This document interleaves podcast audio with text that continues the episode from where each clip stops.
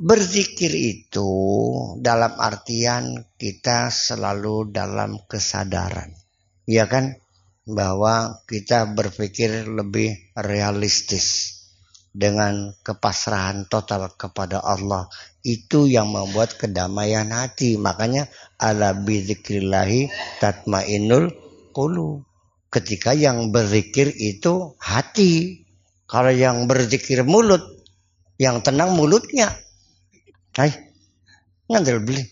Kalau yang berzikir mulutmu, ya mulutmu tenang. Selama Anda berzikir dengan la ilaha illallah, la ilallah, Anda tidak akan ngerasani orang lain. Saya yakin kok pasti.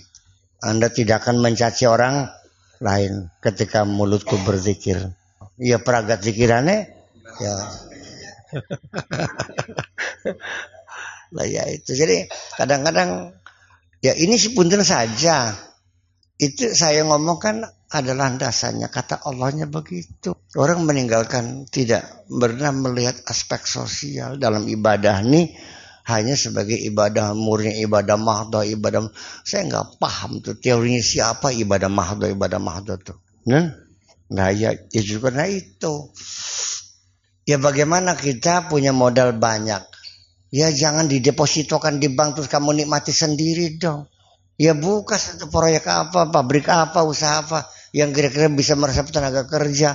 Kira-kira sekampung kita ini ada orang 50 orang bisa bekerja di pabrik kamu. Bayangkan 50 orang, anak cucunya berapa? Kan banyak yang masih makan. Bisnis adalah orientasinya menyerap tenaga kerja. Bukan hanya mencari untung. Paham dikit? Itu namanya orang yang bermoral tinggi. Kalau ujungnya ingin mencari untung, ya akhirnya memeras buruh sampai tekan gepeng di perski. Untuk ngangkat pagi saja nggak mau pakai outsourcing pakainya. Supaya mencari gampang, supaya aja minta uang. Paham kan? Dan itu semuanya dibiarkan.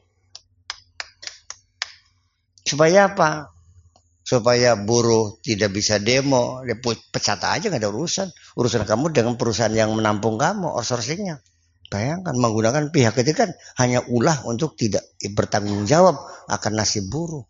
Jadi apa apa? Memang dasarnya berbisnis hanya untuk mencari untung, bukan untuk membangun kemanusiaan, bukan untuk mensejahterakan masyarakat, tapi ingin memperbesar perut sendiri itu saja persoalannya.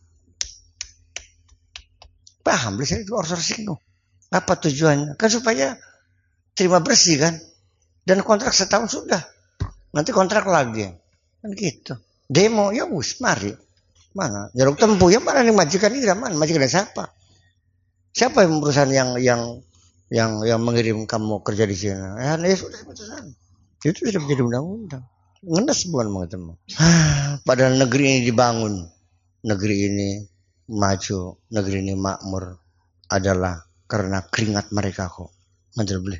Kalau sudah pegawai negeri bisa coret-coret ya baik kan kah? Tidak menghasilkan apa-apa kan?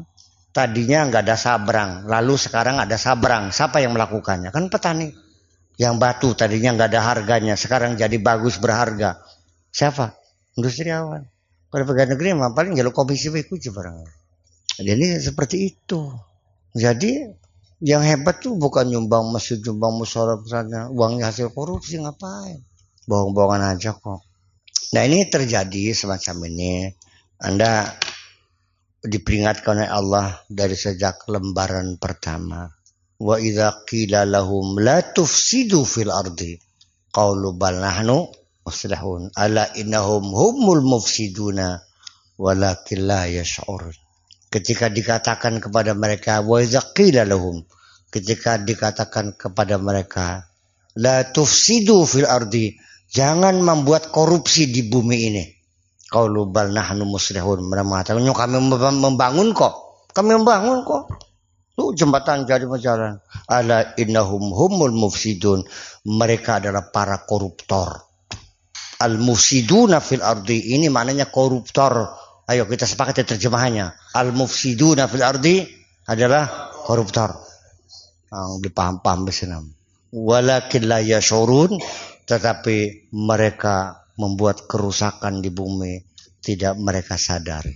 Perang sana yang bangun padahal nyatanya ngeremek padahal.